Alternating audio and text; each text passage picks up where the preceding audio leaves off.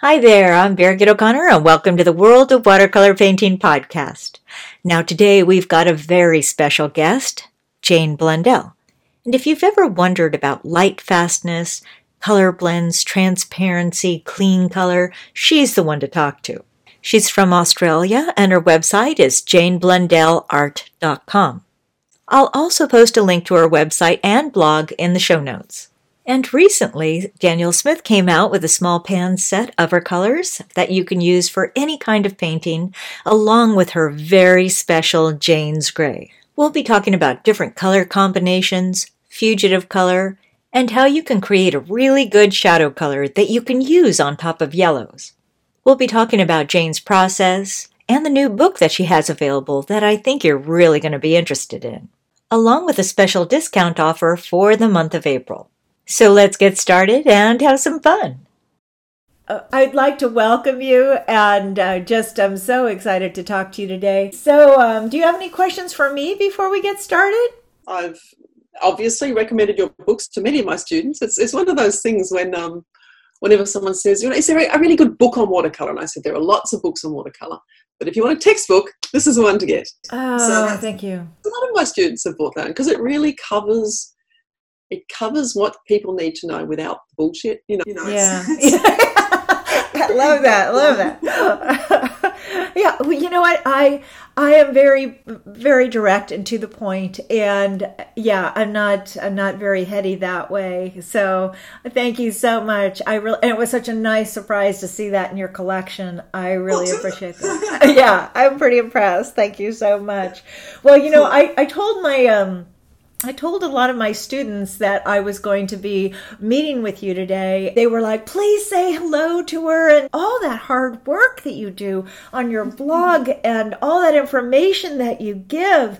It just, to me, that I just couldn't do it. You know, it's just overwhelming. And so you must have, you know, I have so many questions for you. So. Oh, well, uh, first of all, since I'm thinking about it, you must have such a love of color. How, you know, I want to get into uh, who you are and all this, but uh, first of all, uh, you are most known for your color, right? Or is that my nickname here is um is Color Jane. Oh yeah. The color queen or all sorts of crazy things. But yes, it's it's a real passion and it has been as long as I can remember. Um, so I just put on Instagram um, a post showing my um, 72 Derwents that I was given when I was seven. And that was, you know, I was so excited. So back then, you know, this all this color, and I used to always, all I ever wanted was art supplies and stationery supplies and colored pens and pencils. And I loved coloring abstract things and creating things. And so it goes back as long as I can remember.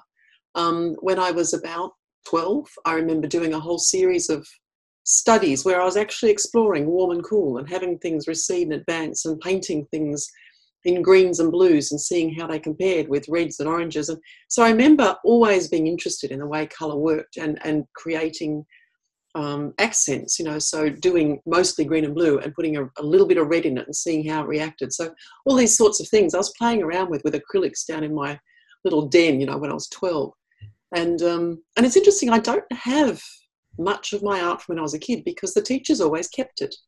So you know, everything I did just got kept as examples, and I never got it back. And I thought, oh, you know, so I don't really have anything before I was about sixteen. So um, yeah, that was that was kind of an interesting one. That it's just they all they all kept it. that is interesting that they would t- keep it. That doesn't seem right at all. You know, it's. Uh, you would think that uh, your parents definitely would want that. So, oh my goodness. Well, let me let me start with. Um, even though we are started, we have started. I just like to know. Why don't you tell everybody what your website is, so they can find you there, and we'll return to that at the end of the um, show too. And also, your blog can be found on your website, right? Yes, they are, they are linked. So the website is www.janeblundellart.com, and there is a link to that, it just actually has blog as one of the headings, or the separate um, address for that is www.janeblundellart.blogspot.com. Okay. Um, and people can follow it. So then, if every time I put something up there, it'll it'll automatically go into their inbox. Um, and I, I try and just put up things that, that I, I, treat them quite differently. So the website is intended as a, as a resource that you can return to. So it's predictable. So, you know, if you've found the watercolor mixing charts or you've found the, the swatches and you want to find them again, they, they don't disappear. Whereas the blog I treat as more of a, whatever it is I'm looking at at the time. Mm-hmm. And so one of the things I've aimed with my blog is to show, do a blog post on every professional watercolor brand in the world. And I'm very nearly there. A new one was released this year, and I've got them up there. Um, there are a couple I haven't got, but I'm working on. Um, and there's a few that I've got a few missing. But and then the other part of it is on my website. I then will have all of those swatches, and there's thousands of them now, um, all organised by pigment number. So all of the um, the the reds will be on one page, and they they currently are, but I've got quite a few hundred to add. Um, it takes a lot of time to actually scan every image and crop it and stick it up there. And I just have been working on of things. But eventually, I'll, and then I'm also doing a series of specific, almost um, pigment spotlights. So, you know, a PB, PBR7, which is a, um, a brown pigment, can have so many different personalities because it's raw umber and raw sienna and burnt umber and burnt sienna and all these other colours as well. And so just doing a blog post where they're all compared so people can actually see the differences. So um, I, am just fascinated with with particularly watercolor, but color generally, and it's I just find it interesting, and I think well, if I'm interested, other people might be too. So yeah, it goes back a while. So do you have uh, time to actually do painting of subjects? I, I've seen your website, and that you you have such a wide variety of things that you do. You know, you have you have done a children's book also. Yeah, the magical tree. And that was written by Steve Stein right? and, and then you do etchings. You've done etch. I mean, you didn't you start with etchings, perhaps? I started with botanicals. So when I was a oh. teenager. I did botanicals. Um, I just loved flowers, and so I did very, very detailed studies of flowers as a child, and detailed drawings and so on. I've always loved detail.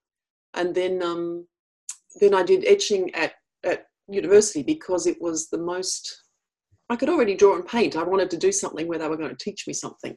And so I learned the craft of etching and I learned it from a master who was very particular.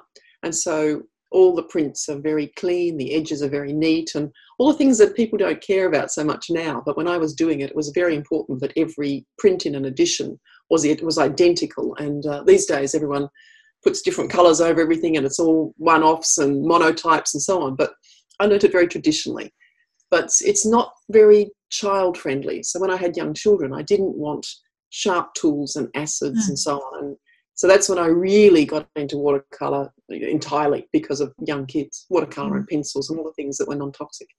Um, so I haven't done I haven't done much etching in a long time, but um, I, I, really concentrate more on watercolor. Good question. I don't do a lot of paintings. I do a lot more sketches. Oh. Um, I think I'm up to about my 60th, 69th sketchbook. Oh. Um, I'm doing as many large paintings just because of because of the time I'm putting into other things at the moment. I do a lot of online teaching. I do a lot of travel and teaching. Mm-hmm. And so I've just had to accept that at the moment I've got other things I'm working on.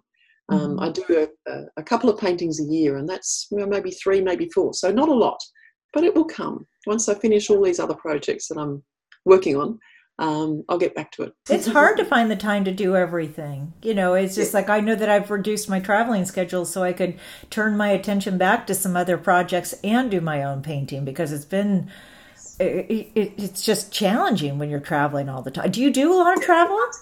Yes, I've been traveling for at least three months a year. Um, mm-hmm. And so that's time away that I'm I'm doing some teaching, some some travel for fun, ski trips with my husband, all those sorts of things but um, often they're teaching trips. So I'll go and teach for a week somewhere and then come back. And then um, I tend to go to the Urban Sketchers Symposium each year. I've been teaching at those, and so I'll tie that in with as many other things as I can. I've had a couple of wonderful teaching trips in the US. Um, you know, having something like 15 workshop days teaching in 21 days and driving in between. And one day I had, I think I had 16 hours to drive 160 miles, no, 116,000, oh, 1,600 miles, that's what it was. Oh, was just, you just finish one and right, off we go. And, and so, yeah, I'm not going to want to do that forever. But Are you coming back to the US soon or are you? I don't have a um, a planned date at the moment, but um, I'm there's a there's a possibility of something coming up in July that would take me back. Mm-hmm. Um, um, but I haven't I haven't got it planned at the moment. But certainly yes, um, it's just a case of when. You mentioned before how a lot of people are just changing the watercolor medium and they're using all different things. Like to me, watercolor is watercolor. You know, it's not really uh, water in acrylics and all that. I hate to say that, but that's kind of what it's not a water medium. I think of it as watercolor. How do you feel about it? Well, I agree. Um, when, one of the interesting ones that that changes the boundaries a little bit is the QoR watercolors. You know, the QOR. Yeah. Because they came out with their own Aquazol medium instead of gum arabic, and um, I, I had I had heard very good things about golden acrylics. You know, they've always had the reputation of being fantastic. So I was really excited to try these. I thought they'd be wonderful. And while they do have less drying shift than other watercolors, so they really they really do hold their color. They mm-hmm. felt to me quite horrible because they didn't feel like watercolor. Really, that's fascinating to me because I was really curious. I, I I just thought they were. I haven't. I barely even looked at them. Actually, I haven't had the chance to do that, or I'm really set in what I like. So I was wondering. Um, I thought maybe they'd be too bright, so they don't react like regular watercolor. No, they don't behave the same. They the, the closest thing I could think was it felt as though I was painting with with alcohol instead of water. There was something something less liquid. There was something different about it, mm. um, and they didn't granulate the same. And they they and they if you put them into a pan and then let them dry, they didn't re-wet particularly well. Um, so I mean, I've always thought if someone was transitioning from acrylic to watercolor, they might enjoy them because they because they felt more acrylic, they felt more artificial. Hmm. Um, there are people who love them and they do love the brightness. I mean, I think some people find it difficult the drying shift that we you know adjust to with watercolor. Mm-hmm. So I mm-hmm. think there's a market for them, um, and they do have some excellent pigments and so on. But I was, I was, I, I, didn't enjoy them. They're not something that I that I loved. And I, and I always try and say what I'm looking for is watercolors that, when you put them in a palette, as I tend to do, and let them dry, they will re-wet and reactivate. If they don't do that, I'm not interested. Um, I because I tend to do so much travel sketching that I take the colours with me, and I don't want to be putting them out of um, straight from tubes. So I don't tend to use M Graham, even though they're a wonderful brand, because they don't work for what I do. That's um, interesting. I'd like to interrupt you for a second because M, you don't use M Graham. I thought with their honey base in there that they would re-wet well. I don't use that. I use a lot of Winsor and Newton. So they re-wet well, but they don't dry. Oh, okay. Where it's very humid.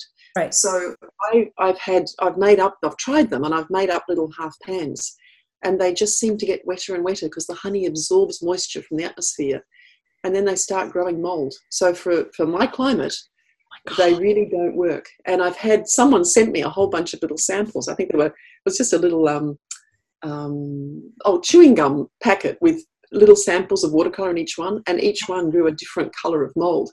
So for this climate, the M Grahams don't work so well. But I think in the dry climates and in and in a lot of the US where there's more air conditioning and and you know basically drying out the air, they're probably absolutely fine. And certainly people who work with watercolor straight from the tube, they're fabulous. But for me, they, they just don't work. I so, also thought with the honey in there, that's supposed to prevent the molding. It's supposed to, but uh, I think our like our mold might like American honey. I don't know. It, it, didn't work. For- well, that is fascinating. And so I also heard that Sennelier has honey in there, um, right? So then, what do you think so, about them? Same problem. So they will also not completely dry. Um, and so once again, beautiful to use if you use them straight from the tube. And there are plenty of artists who do that. I think you do, don't you? You tend to work with the paint oh. often straight from the tube. I prefer for the movement, for the size flower that I'm working on, or for if I'm working on a large sky to get the uh, richest color intensity, I like to use it, uh, squirt new color into my um, wells, but I will add to the existing color and then use that. That's what I thought from watching your videos. As I repeat myself over and over again. Oh my goodness. So So, and also, since we're talking about your travel sketch, uh, doesn't your travel sketching, Daniel Smith, did they come out with a whole set for you, or didn't they do that? Yes, they did. Um, I, I, should be able to just grab one and show you. Um, That's okay. I'm like you too. I'd be running around the studio. I've got everything just out there. Um, what have I done with them? That's nice to know that I'm not alone. Well, I'm so happy that I have a chance to actually. I mean, I am honored. You know, um, you know, I saw that you liked one of my paintings on, uh, I think it was Facebook, and I thought, oh my goodness, I'm so, I'm so honored. And then when you contacted me, it was like, oh my gosh, I've just got to ask you if you'd like to do. It. And this way, I'd love to. That's the wonderful thing about what we do is when we connect with other artists, you know, that that yes. have that passion that like we do. So, okay, show me your set. Let's take a look at. I'm gonna wait. Hold on. Let me get this on here. Okay, go ahead. So it's a it's a set. Many years ago, I created a um, what I called the ultimate mixing set um, because it was designed to be able to be a small number of paints. You know, so there's 15. Um, it was designed to be um, at the time all single pigments except one, which was the mix, which I called Jane's Grey. Um, but you can mix anything with it. And my theory is if you can do whatever you want to do with just mixing two colours, that is so much easier than if you need to always mix three colours. Because I find my students always struggle with three colour mixes. And so it had enough pigments that you could then um, mix a huge range of greens and purples and all sorts of things, and darks and, and also and so on. So then I've been asking Daniel Smith for a long time to create pans of colour, just because buying tubes, setting things up, putting them in the palettes is hard for beginners. Mm. And I'd much rather beginners start with artist quality than student quality. And eventually they, they said they would, and we, we sort of discussed different ideas. They were talking about, you know, six colours, 12 colours, 28 colours, all sorts of things. And then they actually said, uh, you know, well, what would you want to do? And I said, well, if you're going to do one for me, you'd do the 15. And they did. And they did it in a box that holds just the 15. So I was, I was stunned. Um, so that's what it looks like. And it's the, the 15 colours that I've recommended, in choose, including the Jane's Grey. So they've mixed up that. So um, do you have a white in there too? It's not a white, no. It's um, it's buff titanium. It's an ah. absolutely gorgeous colour. Um, I'm going to show you a swatch of it so that it's just a sec easier to see. I like that we're both wearing green today. And while you're looking for that, I have to tell you somebody somebody mentioned um, about your Jane's Grey, and you know, I a lot of my students have called uh, what I do too is like a Birgit's uh, well they call it Birgit's blue or beer gets gray whatever they call it. But it's really the I use the French ultramarine blue and burnt sienna from Winsor and Newton. And you are using I believe isn't that the ultramarine blue and burnt sienna? Yeah but the Daniel Smith so it's a different right. burnt sienna it's completely so different I have, I have all these swatches okay so that's all that's every watercolor in the world, basically, all painted out. I'm looking at it. I think that we need to turn this into a video podcast for everybody to see. They're going to have a slight lag, but that's too bad. Okay, go ahead. Show me. Right. So if I bring this right in, you can see oh my god. that the buff titanium is not white. It's granulating. Mm-hmm. It's a mm-hmm. white pigment. Um, I think of it as an unbleached white. So if you had an unbleached calico or an unbleached linen, it has this ecru colour and a lot of granulation. And I live in Sydney, which is a, city built on sandstone. And the sandstone can be depicted with the buff titanium and a lovely colour called goethite, which is a bit like a yellow ochre, and another one that's a transparent red oxide. And those three together will create the colours of Sydney sandstone. But it's also lovely for marble, it's lovely for um, concrete added in with other other colors and so on. So it's I find it incredibly useful, and it also acts as a sort of a well, it'll create pastel colors. Um, I don't tend to use a regular white. This one's a, a P, PW6 colon one, which is a titanium, you know, unbleached titanium. Um, but this one I use all the time. So yes, really? buff titanium. Yeah. So now that's not a many. Well, your set eh, that would I would assume those would be all your favorite colors, right? Well, the interesting thing is the set is designed for anyone who wants to get into watercolor and work with it with ease. what I have in my palette has a couple of quirky differences. So this is actually very much designed for people to work with. Um, so yes, this has a lot of my favourite colours, but it has a couple of colours that I recommend rather than use, which sounds a bit strange, I know. Um, I do explain. Not to me. Blog. Doesn't sound strange to me. For example, there's a fabulous red in here. It's a really beautiful warm red called Pyrrole Scarlet. I love that color. It's one of the most beautiful reds I think there is because it's a, a classic warm red. It's relatively transparent and it's really rich. Um, but in my own palette, I use a different red. I use one called Transparent Pyrrole Orange. Have, yeah, but I think if I put Transparent Pyrrole Orange into a palette and it's an orange, it confuses people. So this one will mix beautifully and do all sorts of other things, but it's not the one I use. And the same with the phthalo blue. There's a phthalo blue green shade, which is the more traditional green, you know, one to use, and it mixes very well. It creates all sorts of extraordinary colours. And in fact, these two mix together to make the most beautiful um, Prussian blues and indigos and all those sorts of things. But in my palette, I have red shade, just because in Australia, our sky can sometimes be phthalo blue red shade, and mm. it's I just prefer it. But if I wanted to make it into a green shade, I know to add a bit of phthalo green and away I go. So, so what I use personally and what I recommend, they just have those two differences. Um, but otherwise, yes, all of these intermix beautifully. I only use these two yellows. They'll do anything I want to do. What um, yellow do you use? It's Hansa Yellow Medium, which is I love B1. that. I, I use the same one. 97, yep. And I use the genuine quinacridone gold, which I bought up. I have plenty of those. So I still use the, the PO49. Um, but the new the hue is is pretty good. Um, so then there's three reds, which is different. You know, often they talk about a warm and a cool red, but it has a warm red, so the Pyrrole Scarlet, and then the Pyrrole Crimson. Although in the set they were having trouble, so they've used permanent alizarin crimson, which is the same hue, just it's a it's a mixture, um, which gives the crimson red, which will mix blacks with the phthalo green. So some of them are in there because of what else they'll do. Lovely for flowers and so on. So that gives that really rich crimson. Mm-hmm. And then the quinacridone rose, which, you know, such a basic, it's permanent rose in Winsor Newton. Um, and then ultramarine, so three blues as well, ultramarine and cerulean chromium. Uh, there isn't quite, it's, it's closest to the, the Winsor Newton um, cerulean blue shade, but it's not the same. Winsor Newton's different. And then the, the phthalo blue um, green shade, phthalo green blue shade, which I, I would treat as a mixing green. It's one of those, as you know, you, you don't want to use it on its own. It just stands out and says, I'm an amateur, but it mixes. oh, I don't want to. Oh my god! Let me just kind of digest that one. That is too funny. That is so cute. All right, I can because I can totally. I I get. Oh, you get it. Yes. okay. I um, I was thinking to my students, unless you are painting a person who's wearing a shirt in that color, mix it with something. You know, it's exactly. Too, it's but in this palette, it will mix bright greens with the, the Hansa yellow. It'll mix gorgeous sap greens with the quinacridone gold. It'll mix blacks with the Pyrrole Crimson. It'll mix pine greens with the um, Indian red. It'll mix beautiful deep greens with the um, with the burnt sienna. You know, it just mixes beautifully. And then, of course, turquoises with the, the phthalo blue and the cerulean. So, once again, it's a mixing colour.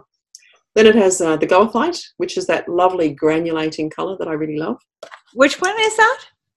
That's the goethite brown ochre. I'll show you what it looks like. I um, haven't tried that one. Oh, you'd love it. Well, I better get you one of these. I'd enjoy them. Um, hang on, I've just got to find him.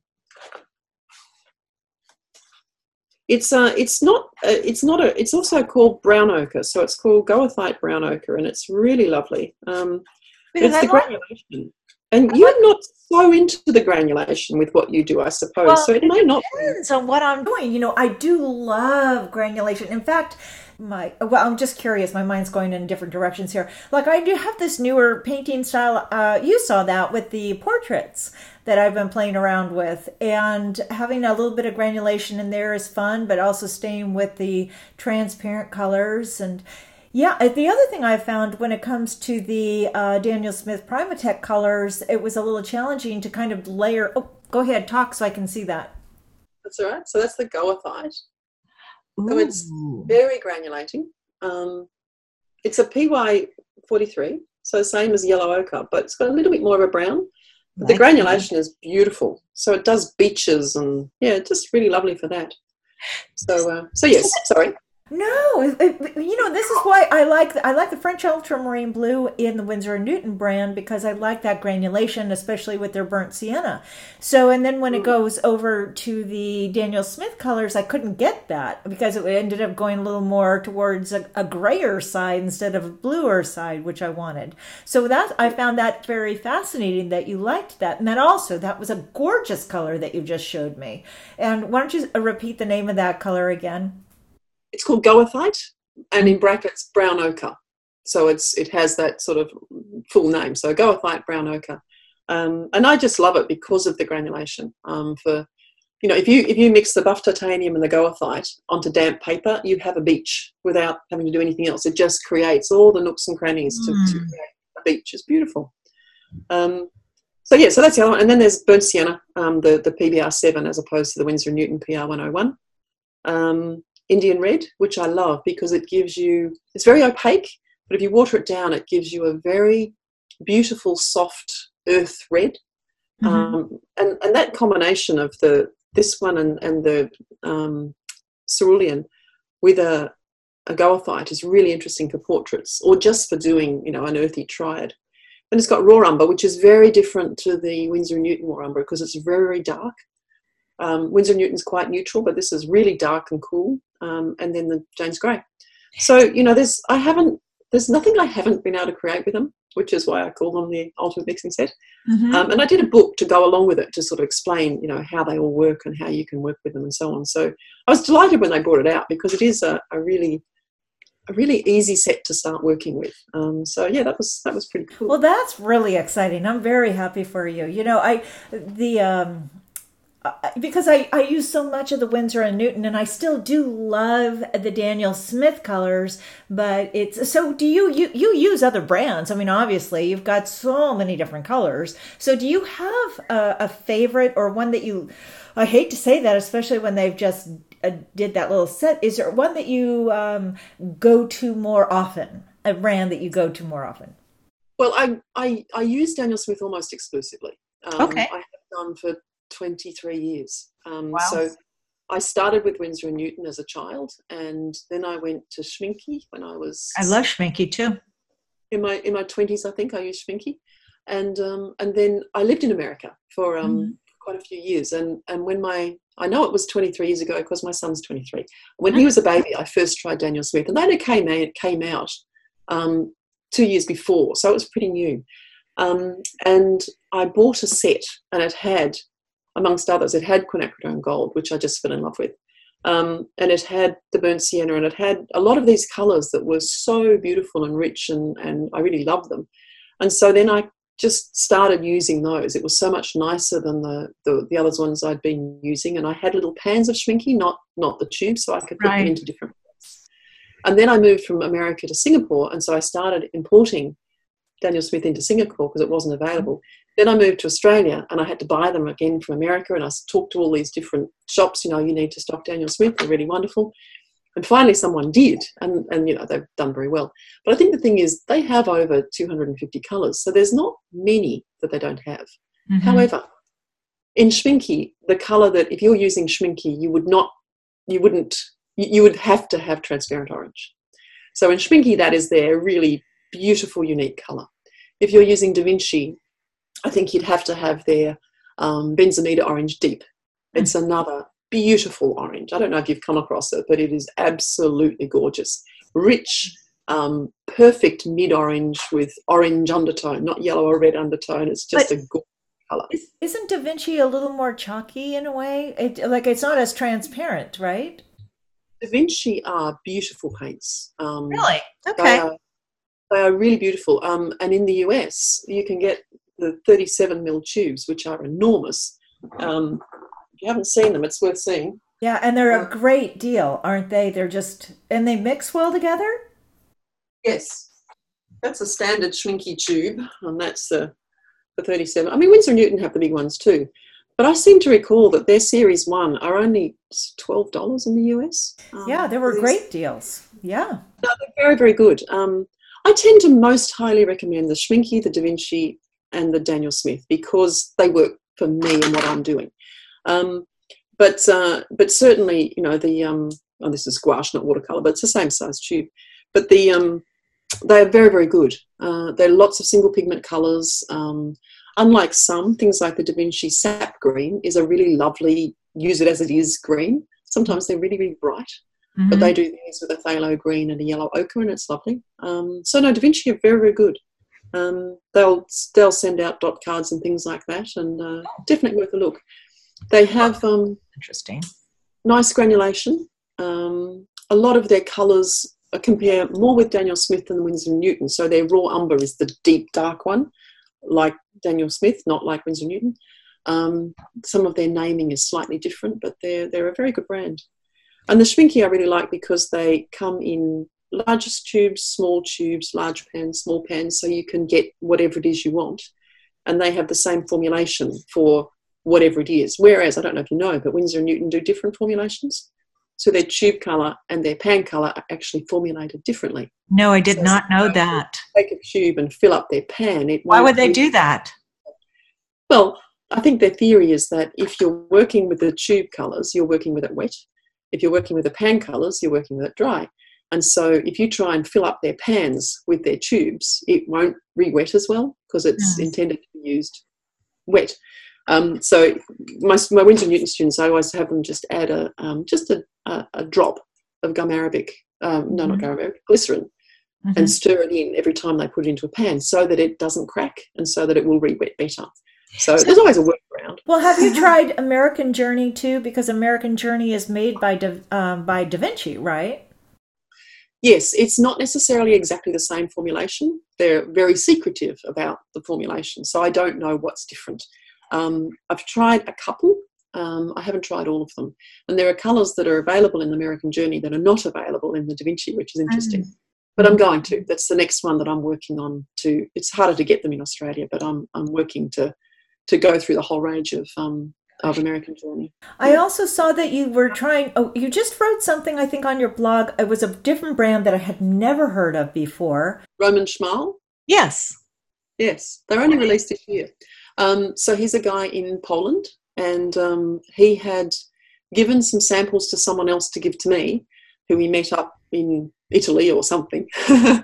and then he we just kept in touch, and he said he'd send the range when they're available, which he did, and they are beautiful. Um, they're only available as full pans at this point. I don't know if it's going to change. In some ways, I hope it doesn't, because sometimes it's simple to just have one thing available. Mm-hmm. Um, they, uh, they they err on the slightly sticky side in terms of um, you know some of them are you know when you take off the, the the wrapping which i did a little youtube video just to show unwrapping one because they're like little lollies but um, but they um some of them are just a little bit wet um, but basically, the, the pigments are lovely. He has lots of natural earth colours, um, lots made with um, PR102. Um, so, really beautiful earthy range, and, and most of them paint out really well. Also, some lovely mixed greens that are interesting, often three pigment ones, but really interesting ones. They're, they're, it's a very interesting range. I was very impressed.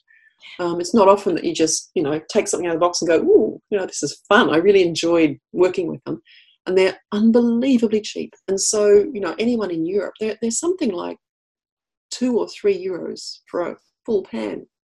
And you compare well, that, that full pan of something else. So I think if anyone wanted to get into watercolors, um, you know, get in now because I think they can only go up. Can you it's say just, the name of that again? Uh, Roman, Roman Szmal, S Z M A L. Okay, because that would be great for our European listeners if they want to get a hold Absolutely, of them. Yes. That yes. would be no, very good. So I've got the whole range on my on my blog, bar two, which I need to just add. He sent me um, he sent me those to add, which I'll do very soon, um, and they really are beautiful. Okay, I've got some questions from some of my students and listeners that I thought I'd like to uh, see what you have to say about that before I, you know we run out of any time here. And so, Mary Jemson would like to know what is the most transparent color brand that you think? Do you think that's? I mean, you just add water, right? Or do you think single? Yes, even if it's an opaque color, if you add enough water, it's going to be transparent. Um, I think. I think there are some brands that really claim to be really transparent. what comes to mind is Main Blue was one that talked about being transparent. But I mean, really, the other way of looking at it is there's only maybe two or three that are actually opaque. So everything is is transparent, semi-transparent, semi-opaque, or fully opaque. But of the fully opaque, the one that comes to mind is Indian red. You know, that is one that you can actually paint thick enough to cover a black line. Hmm. Occasionally, a Chinese white might nearly cover it. Occasionally, a yellow ochre might cover it. But really, watercolor is not an opaque medium. And so oh, there's a couple of blacks that might be, but there's not many. So then we get into the, um, I mean, there's there is a, a, most transparent yellow or red or blue or whatever in most ranges. But um, the thing is, if you only go for transparency, you don't get granulation. You know, you because the finer the pigment, the less they're going to granulate.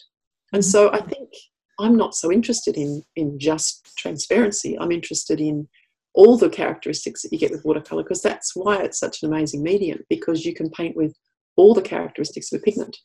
In oil and acrylic, they're kind of hidden, but in watercolor, they're they're there to see. Well, actually, you just made me think about. So when you said because there's um, about the transparency, because as uh, I'm sure you've seen when people start out, a lot of times their watercolors can be really wimpy. You know, not a lot of. Um, so, do you have any ideas or suggestions on that? Or, or sometimes they're too thick and pasty. You know, is trying to find that good water to color blend. And why yes. do you think a lot of people have um, colors that are too light? Um, I think a lot of people um, are a bit scared of medium because they they're told over and over that, that you can't change mistakes. Um, and I think that the more that they realize that um, understanding the pigment characteristics means you can choose ones that are going to be easier to work with and more more easy to lift or to change if you need to helps to, to overcome some of that fear i think some people work with a brush that's too big for what they're doing um, mm. so it picks up more water than they can control um, I think some people think that watercolor is wimpy. They think it's pale and washed out and don't realize how bold and dynamic. I mean, anyone working with you would know how bold and dynamic it can be. Um, but I think that it had a bit of a reputation of being a bit washed out. And these days, the pigments that we have access to, it's as bold and bright and gorgeous as anything. Mm-hmm. Um, but yeah, I think that understanding that water to ratio, water to pigment ratio, takes a bit of time. Mm-hmm. Um, I always like to think of it as a whole series of of beverages. I actually will tend to do a demonstration where I'll start with the, a tube of, of um, watercolor and, and, and sort of show how that, you know, it's like toothpaste and we, we don't paint with toothpaste. It is water and color, so we always add water. But if you add enough, and if you actually sort of see it on a palette and see how it moves, and, and I've seen you do this, so you do the same thing see how it moves. And I equate that that thickest that you'd use with colour as cream, you know, pouring cream. So it will move on the palette in a in a fairly slow, but but it will move. And then if we add, you know, a brush full of water, it will it will then move more like milk. So I think cream then milk, and that milky one gives you your second tone. Um, if we add more water again, it will then move in a liquid manner. You know, so it will like water, but I think of it as being like um, like black coffee. If you had black coffee in a um, in a in a glass, you wouldn't see your hand through it, but mm-hmm. it's completely liquid. That's a good description. Water yeah. again, we have um, tea, so you would start to see your hand in a glass, but it's completely liquid. And then the next one, that's a bit cheeky, but in America, if you were to ask for a cup of tea, you tend to get a glass of or a cup of hot water and a tea bag on the side. And try as you might, you can't get much strength to it. So the last one is weak tea. so it's just lightly coloured water. But that that actually seeing it moving on the palette, as I know you do, you can really start to judge so that you can predict that if it moves like this, it's going to paint like that, and so you can create your tones better. So I think that when people really explore how to create the tones and understand it and look at it and do it, then it, it gets easier to know what to aim for. And if they go too thick, then you get that ugly bronzing, and you know we don't want that. Well, I like the way you described it because when I ever think of, of, the milk and cream and butter and tea and coffee, I'm thinking, I don't know, I, you know, I just don't think that way. But you explained it beautifully. The other thing is that somebody uh, was asking me now, since quinacridone gold is not going to be available, what are you going to, what do you prefer? How can you uh, guide people on what to choose? Well, I think that of the hues, um, I think the Daniel Smith one is is pretty close. Um, it, it shows through a bit more yellow than the quinacridone gold did, but it does mix in a very, very similar manner. So I think that that one's a good option. The other one that's very good is the Schmincke hue. That one is um, is a very close as well. And the other one is this new Roman Szmal. It's a very nice version as well. Um, the Winsor and Newton one has always been much more dull. Um, they they if you're using Winsor and Newton, you can make a beautiful quinacridone gold hue using their transparent yellow and their burnt sienna. It's perfect, makes a perfect match. But they use, they put in some quinacridone violet for some reason, and it does make it quite dull. Mm. Um, so I wouldn't recommend the Winsor and Newton one if you're trying to match that original quinacridone gold colour. Um, I mean, as I said, I bought up a lot. I, I knew it was going to happen. Um, and I just bought up a nib tube. So I'll be using the original it, Is it not available at all anymore? No, unless you happen to go into a dusty old store that hasn't had a lot of business, then you might find it. Okay. Uh, but basically, it's it's no longer available. There is a version available through um, uh, a pigment company in New York, but it's not at all the same. It's it's called quinacridone gold and it's called PO49, but it isn't the same color. It's much um, much more rusty gold. It's not the same. Mm. Well, um, since we're talking about yellows too, or you know the golds, I'm just curious. Like when you have a yellow flower or an orange flower, I'll stay pretty much more to yellow. What would be a good shadow color for that? You know, do you... yeah. So it's actually the shadow on the flower or in the background. Uh, in the on the flower on the petals. Yeah, on the petals. So I, I tend to think in the opposites. Um, so if you have a yellow, then you want to add purple to right. create the shadow colour. Um, and so because I don't generally have purple in the palette, I will mix it with um, either quinacridone rose and phthalo blue or quinacridone rose. Well, generally with phthalo blue, because on a shadow you don't necessarily want granulation mm-hmm. on a mm-hmm. flower. So I wouldn't necessarily use ultramarine or cerulean. Um, I might use indanthrone blue because that also doesn't granulate, mm-hmm. or I might use um, phthalo, one of the phthalo blues. Um, but so I'd make the make the appropriate purple to then mix a tiny bit of that with the yellow I started with, and that will give a, a fairly natural shadow color. I like oh, I, I, like that. I didn't even think about the um, indanthrone blue. Uh, you know, I have it, but I just never use it. But I know it's beautiful. Um, the other option is I just use Jane's Grey because it actually adds like that. a neutral tint. If you use it just a little bit, you know, washed out, it, you'll still see the colour through it, and it will actually behave as a neutral tint. So I quite often do that. so that to me seems like it would be a really good option because like like like I said with the combination that I go with the Winsor Newton it has more of a blue but if you went with the Jane's gray on top of a yellow and then had it thinned out a little bit that because that is a more maybe neutral color that would probably be a really good shadow on top of a yellow. It works in a simple manner and it's lovely shadow yeah. for paper. So it's lovely for anything with white flowers and so on. You can just paint entirely in that. But it's um it does work. I mean it's slightly on the blue side of a shadow colour. I like that. I like I'm gonna have to try that. I think that'd be good. Because like when I um so how is the Jane's grey different than a neutral tint? Um, okay, neutral tint is made always with black.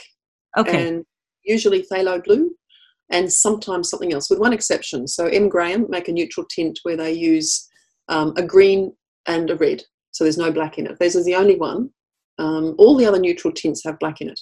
And as soon as you have black in watercolor, you've got yeah. a color that is absorbing all your light and not reflecting it. And so that creates a dullness. Um. Grey, because it doesn't have black, it's ultramarine and burnt sienna. Um, it doesn't have, even though it goes quite dark, it still is going to be reflecting the light. And so it doesn't create a deadness. Unless, you, I mean, if you use it too thick, anything can but it's um you know as soon as you, you wash it down it'll create a grey that's not that's not dead well, I'm going to have to try that because, like, in one of my workshops, uh, we were working with a neutral tint because I don't usually use neutral tints, you know. And I thought, well, let's see, let's see what happens if we do this because I usually use the combination I have, and it did dull it down. And I thought, you know, it kind of makes it, it just takes it from that life into something that's way more subdued. So that was an amazing answer on that. I really appreciate that if I want that, if I want to go darker, so Jane's Grey will go into a very dark grey, but it won't quite go black. So if I want to go darker again, then I use the combination of um, phthalo green and pyrrole crimson. Um, so in Winsor Newton, that would be um, Winsor Red Deep and Winsor Green Blue Shade. Um, and that, that will mix a really, really rich, non-granulating and staining black hue. But once again, it's not going to have the deadness. So um, mm. So I had I call it Jane's Black, of course, makes sense. Um, and so if I want to go even darker, that's what I use, and that will wash out to a beautiful grey. But it's a um, it's a it's a different one. So if you really want dark and you don't want to use black pigment, you can create it with that. Or I'll use the other combination of transparent pale orange and phthalo blue red shade, which also makes the most gorgeous black but I just go a little bit on the blue side and it makes these beautiful deep blues. And I go a little bit on the brown side, it makes all these lovely burnt sienna colours. So it's a, a lovely neutralising pair as well. Well, um, I'm also curious, you just triggered something like how important is it to have warm and cool colors together in the same painting? I nearly always do. Um, I I rarely would just use all warm. Um, the only time I'd use all cool is if I was going with a really classic CYMK palette. You know, if I wanted a, a sort of a lemon yellow and a quinacridone rose and a phthalo blue, you can mix anything with it. Um, they're all cool. But generally, I'm mixing warm and cool all the time because I would tend to use, um, I'll, I'll, tend to often use the greens and blues. I, you know, I just mix them up a lot. I think it's um, it's hard not to really. Exactly. But then if you mix a warm and cool color together in the same combination, it can get a little muddy, right? Or it gets a little duller? Um, no, not necessarily. I mean, for example, if I want a mid red, um, I mix my cool red and my warm red and make a mid red. I mean, they're, yes, reds are all warm, but even within that, you're mixing a warm and a cool. Right. And, uh, and on my palette, I don't have a mid red, so that's the only way I can get it. But it's ah. bright and gorgeous. Um, if I want to make an orange, I mix my mid yellow, which is my cooler yellow, and my cool red, which is quinacridone rose, and make a beautiful orange. So a lot of the time, what you're mixing is a warm and a cool, and it makes a beautiful bright colour. So no, not necessarily. I think the, the problem where people get muddy colours is they just try and put too many in together, or if they're using cadmiums, because I think cadmiums create yeah. muddy colours very quickly because they don't like mixing with ultramarine and they can be a bit heavy. Um, and so I think it's that's that's the biggest cause of creating muddy colours is using cadmiums. Much as they're beautiful pigments, they're they're not. Yeah, I think no. they've got to be used in in in moderation. I stay away from this. So yeah, uh, I've got a question uh, from Liv Withrow. She said she just read uh, your article about watercolor triads online. She read it online, and she'd like to know what is your favorite triad the Earth Triad. I love working with, um, so this is in Daniel Smith, it's cerulean chromium, Indian red, and either goethite or yellow ochre. That's my absolute favourite. And what do you, yeah, go ahead. Um, lovely for urban sort of scenes. It's lovely for landscapes. It's very muted, and you want to water it down a little bit, but it um, it just looks beautiful, and it captures actually the Californian, the Southern California colours really, really well um, as you go further north, it was funny. I was when I was driving up from um, uh, Santa Barbara and ah. driving up to Oregon, and the colours change from that Earth Triad up into one I call the Aussie Triad, which is a crimson, pyrrole crimson, ultramarine, and quinacridone gold. The colours got stronger, the greens got deeper, but in that in that more southern Californian area, it was all this Earth Triad would have just been perfect. It's it's really lovely. It's very subtle, but very very lovely. And you can't get every colour you want with it. And I would often add Jane's Grey or Ed burnt sienna or Ed, you know, um, the buff titanium that I love. So I wouldn't necessarily only work with those three. But well, it's wonderful. I, like the idea. I really think I'm going to need to get some Jane's Grey myself. I know that. And let's see, it's a, Lisa Oliver had a question, and she'd like to know uh, the best colors to use to achieve transparent lilac, coral, and salmon colors. Okay, so quinacridone rose mixed with um, either a transparent yellow or the um, the Hansa yellow medium. Either of those will do it. The um, coral colours you you kind of need um, the the pink and then a slightly cooler yellow. And then if you want them to be a bit more pastel, you would add either white or buff titanium if you want to keep them strong. Obviously, otherwise just water. Um, salmon colours, the same thing. You can use the um, the same combination. You can also get a lovely salmony colour with Indian red, watered down, and a touch of yellow as well, but it's going to be more earthy. And then Barbara Dubowski has uh, a question like, How do you get a bubblegum pink, sometimes called Barbie doll pink? I've never heard of that. Have you? Yeah, when you get into the kind of unrealistic colours, that's where the opera, opera rose, opera pink comes in, which I won't use. Um, right. So I would start with quinacridone rose, or even there's one that's even pinker, and that's quinacridone pink. Um, for in Daniel Smith, it's a it's a even pinker pink. Um, you would probably add. Um, I'm wondering if you'd actually add a hint of, of white or buff titanium to, to give it a little bit of a um, a pastel kind of look, because that would give it a little bit more of an unnatural look. And for the what was the other one? The violet. Barbie doll pink. Yeah, so Barbie doll pink. That's right. Start with quinacridone rose. And Have you try ever heard of that name? Yes, it's what all their little shoes and everything is. You know, the little, little hats. They're all really bright pink. But quinacridone rose with a bit of white or buff titanium would probably come pretty close. And she mentioned a lilac, was it?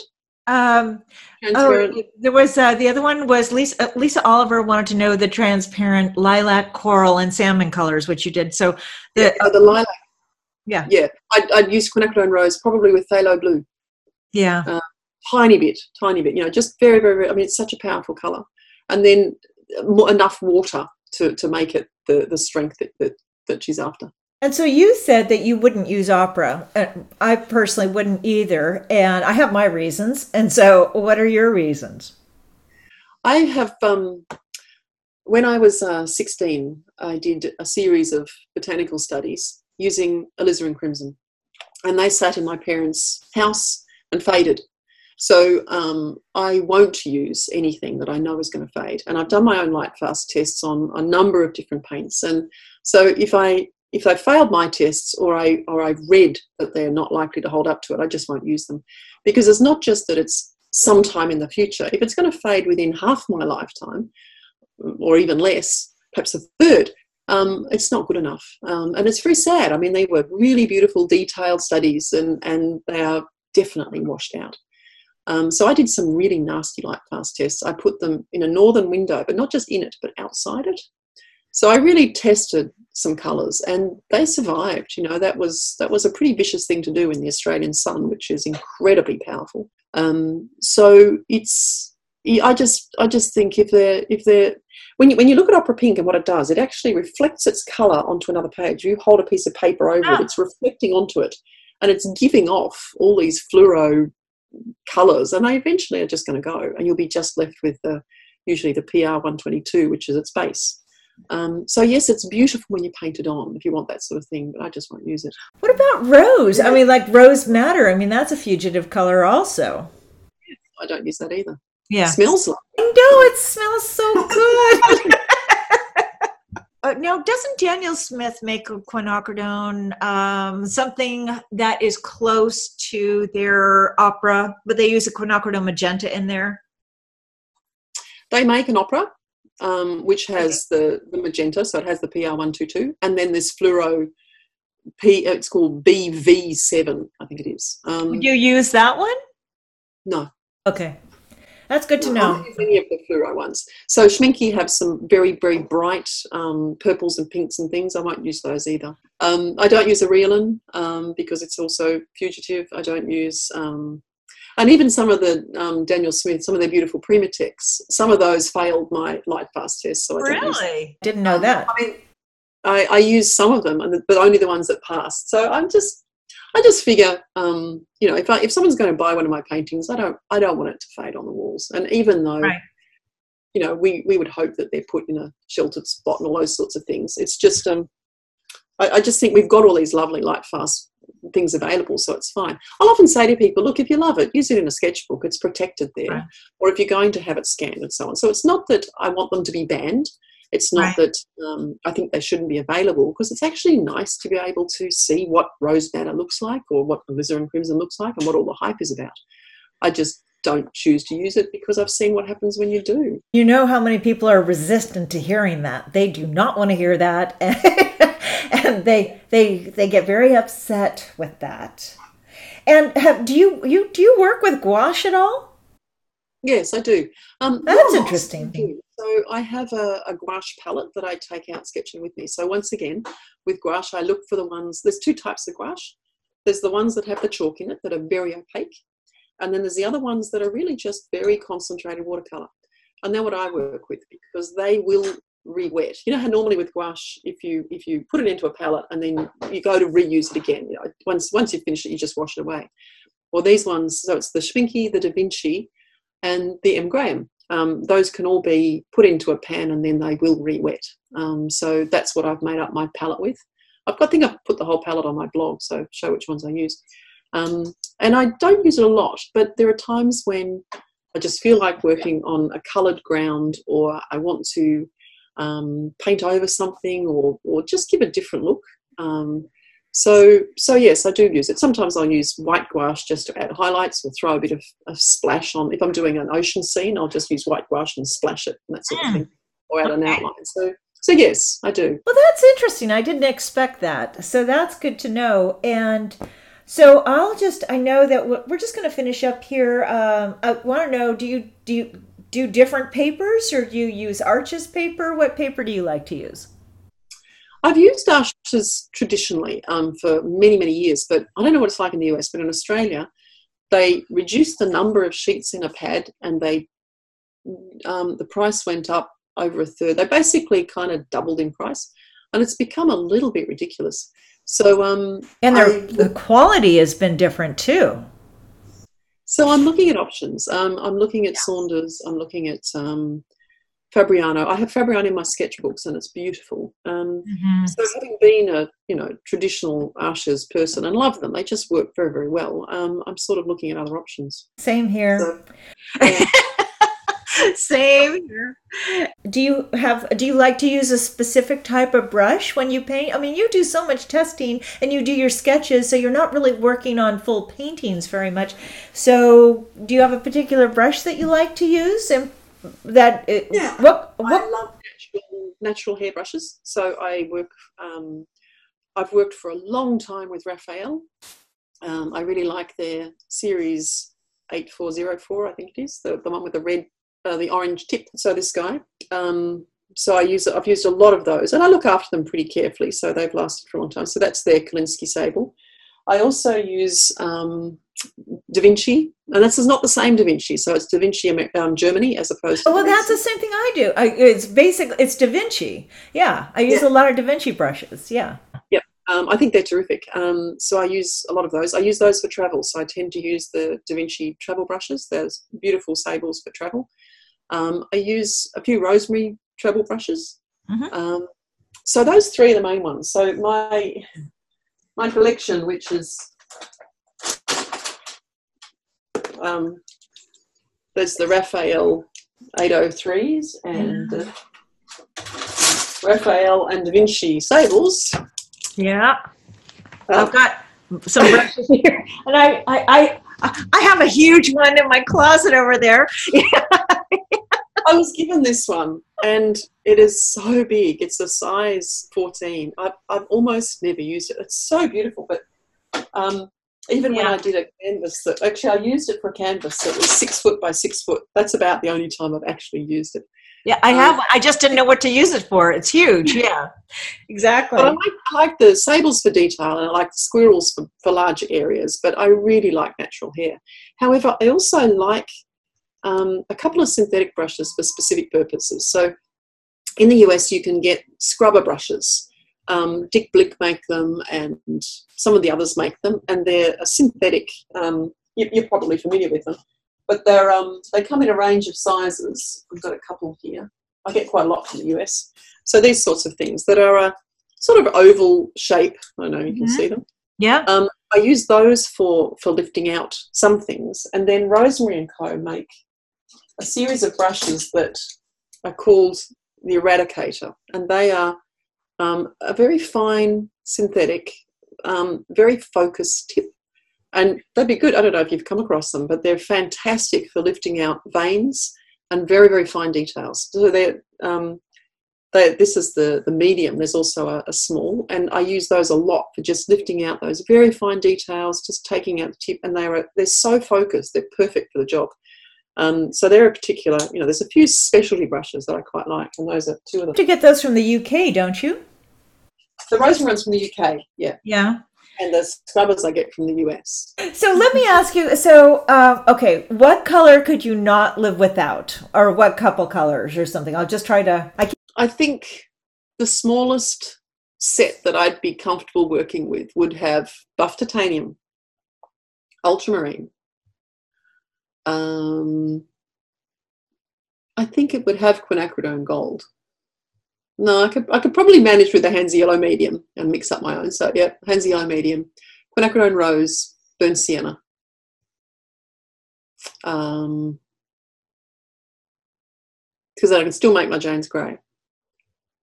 That would be about as small as I'd go down to. What about Um, a red? What about Quinacridone rose, quinacridone would be the red. Okay. because with the yellow I can make all the other reds. I couldn't quite make crimson. I'd be frustrated because I'm a realist. But um, um, yeah, I mean it's it's quite interesting. You know, you get down to down and down and down in sizes, and you know what? How small can you go? I get uncomfortable with less than nine. Yeah. 12 is a struggle 15 i'm happy 20 is perfect i like you know 20 color palette is lovely i can show you studio palette is this guy and he's got 20 colors and That's wonderful. It's so clean. i clean them up after every painting but, so, um, uh, well, that that is so interesting. And so now you have a book. Do you have a book? I think you do, don't you?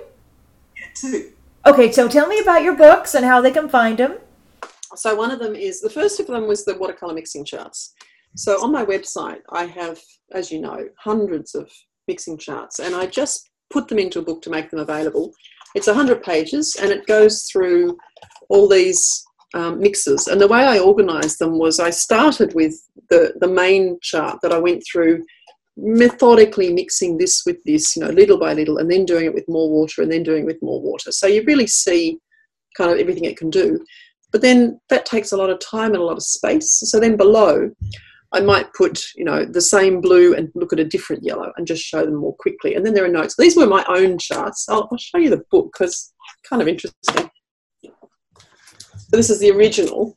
Oh my. Uh, so that's the cover that I painted for it, and these are the original charts. And I just did hundreds of them. I mean, there's there's all these. Um, so I put them on my website, and then I put them as a book to make them available. That's Um, amazing. I can't even stay in the lines of those little squares. I don't. So, how? mixing charts. Um, so that was literally it was I I'm self-taught with watercolor, and the way I do it is by exploring and trying things. And so so then I put these together and and put it together into a book. It has the notes that I made for myself, things I'd written out, and so on. It's all handwritten. So I just you know scanned them, cleaned them up, and put them into a book. Um, it would have been sensible to have added the pigment information, and I'm thinking I'll do that on my website so people can add it themselves if they want to. But you know, I just made it available. So that was the How, first. how can somebody find your book? How do they get a hold of it? They're self-published, so they're available on blurb.com.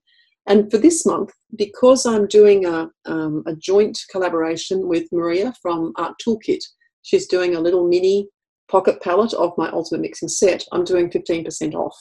Hmm. So um, off my off this book. So I'll talk about that one now. So it's blurb.com. And in the US, just blurb.com. In Australia, it's aublurb.com. And forever, whatever country you're in, you can just search blurb in your country. And then if you put Jane Blundell in the search button, um, but the two books will come up. And they're available as hardback or paperback or PDF or ebook. Um, but I've put the 15% off this book in either the paper or the or the hardback. And how do This they one- get the discount? It's just I've, I've dropped the price Oh, slightly, okay. so it's yeah, just for this whole month. Um, Okay. So anyone who, if you ever want a, the, the paper cover, paper book, it's the time to get it. This one was designed very much as a reference. So you know, I, I developed this this set of 15 colors, and then I wanted to show how to work with them. So I always have my students do a few color charts, but they they don't necessarily want to do this many. And so this goes through and shows how the colours look. Um, so that's the set of them. Actually, you can see those those colours a bit more clearly. The beautiful Nice. colour down there Yeah. And buff titanium, um, and of course Jane's grey. And then it goes through, you know, showing what happens when you water them down, um, how to use them in a colour wheel, and then it goes through every every two colour mix. So this is mixing every yellow with every red, um, including the earth yellows and the earth reds, and then every yellow with every blue. And so you can really see um, all the sorts of colours you can make.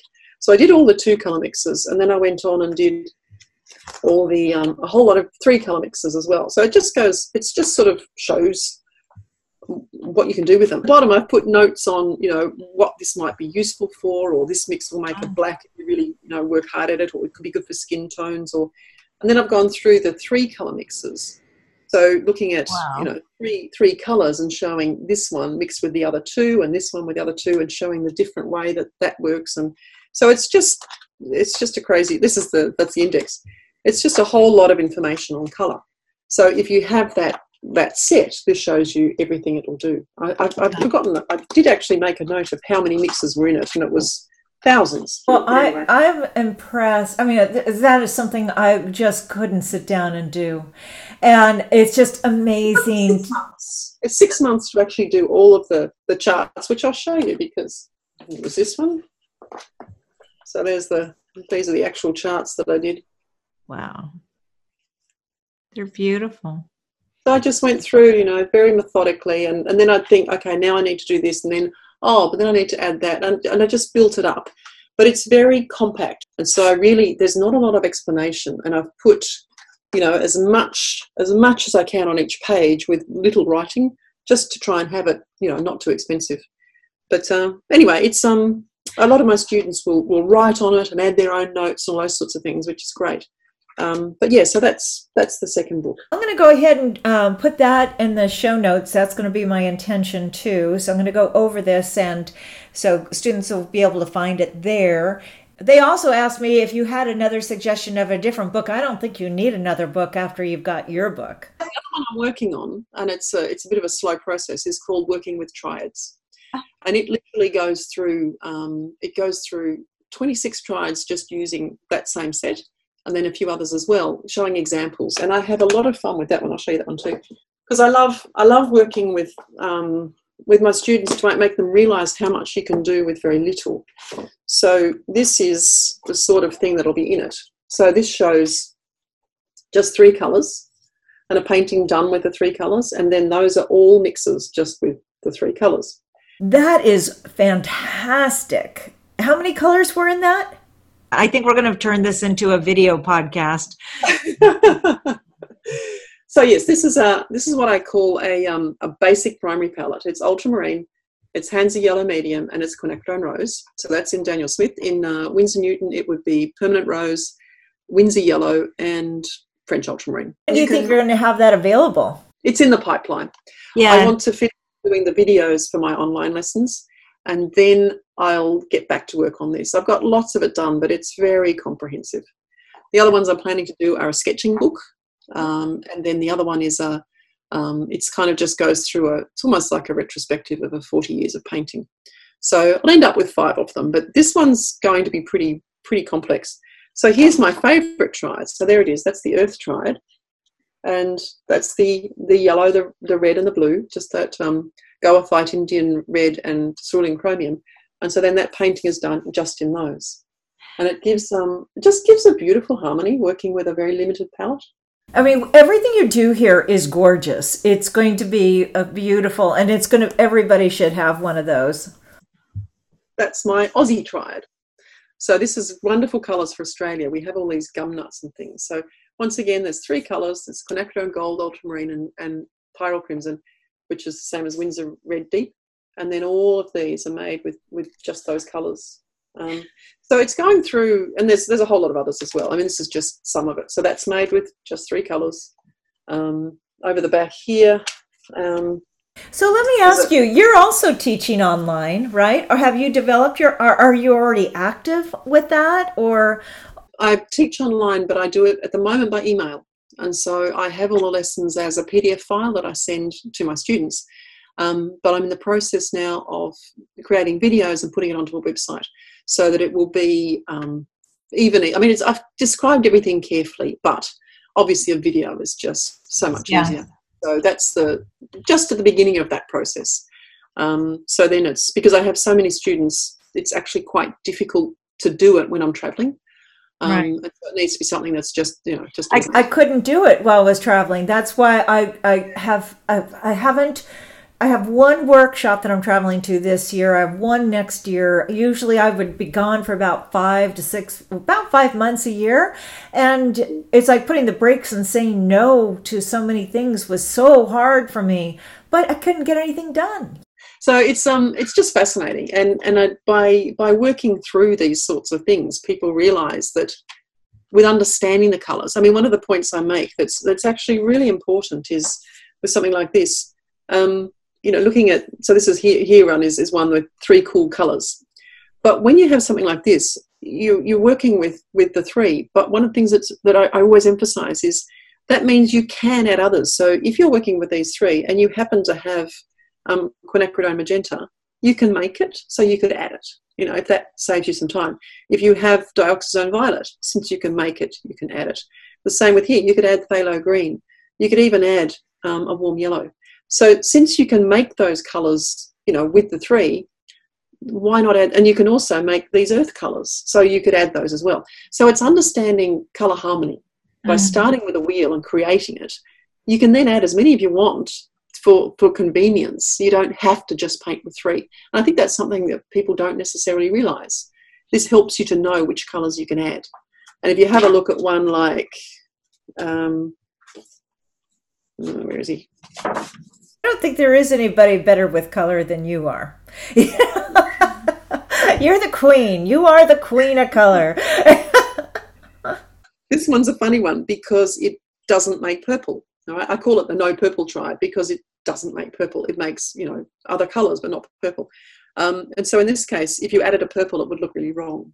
And so it's just thinking through what you can do. And there are some where if you added, um, with this one, if you were to add phthalo blue or phthalo green, it would look really wrong. It would just stand out. But you can add your duller greens, you know, the rich green golds and, and those sorts of things. And I, I just think it helps people to understand what you can do. And you can, of course, you can always add burnt sienna and ultramarine because they'll always you can always make them. Well, it's so fascinating what you do. And what, one of the questions is, uh, like I was thinking, is well about single pigment, um, single pigment colors, but you use a wide range of different colors. It's not always. I do, but they are always colors I can make. So in my palette of 20, um, it has the basic 15, and then it has some convenience colours. So I'll have a sap green, which is made out of phthalo green and quinacridone gold. They're in my palette. Undersea green is made with ultramarine and quinacridone gold. They're in my palette. Perylene green I can make using phthalo green and, and pyrrole crimson. So I can make it so it'll tie in. Jane's grey, it's two colours in my palette. Um, and so the convenience ones I add, I could make. Um, if I used imperial purple, it's made out of ultramarine and quinacridone rose they're in my palette. And so I'm quite conscious always of what um, what the pigments are in the mixes. And if they're going to then just give me convenience, I don't have to keep making that colour.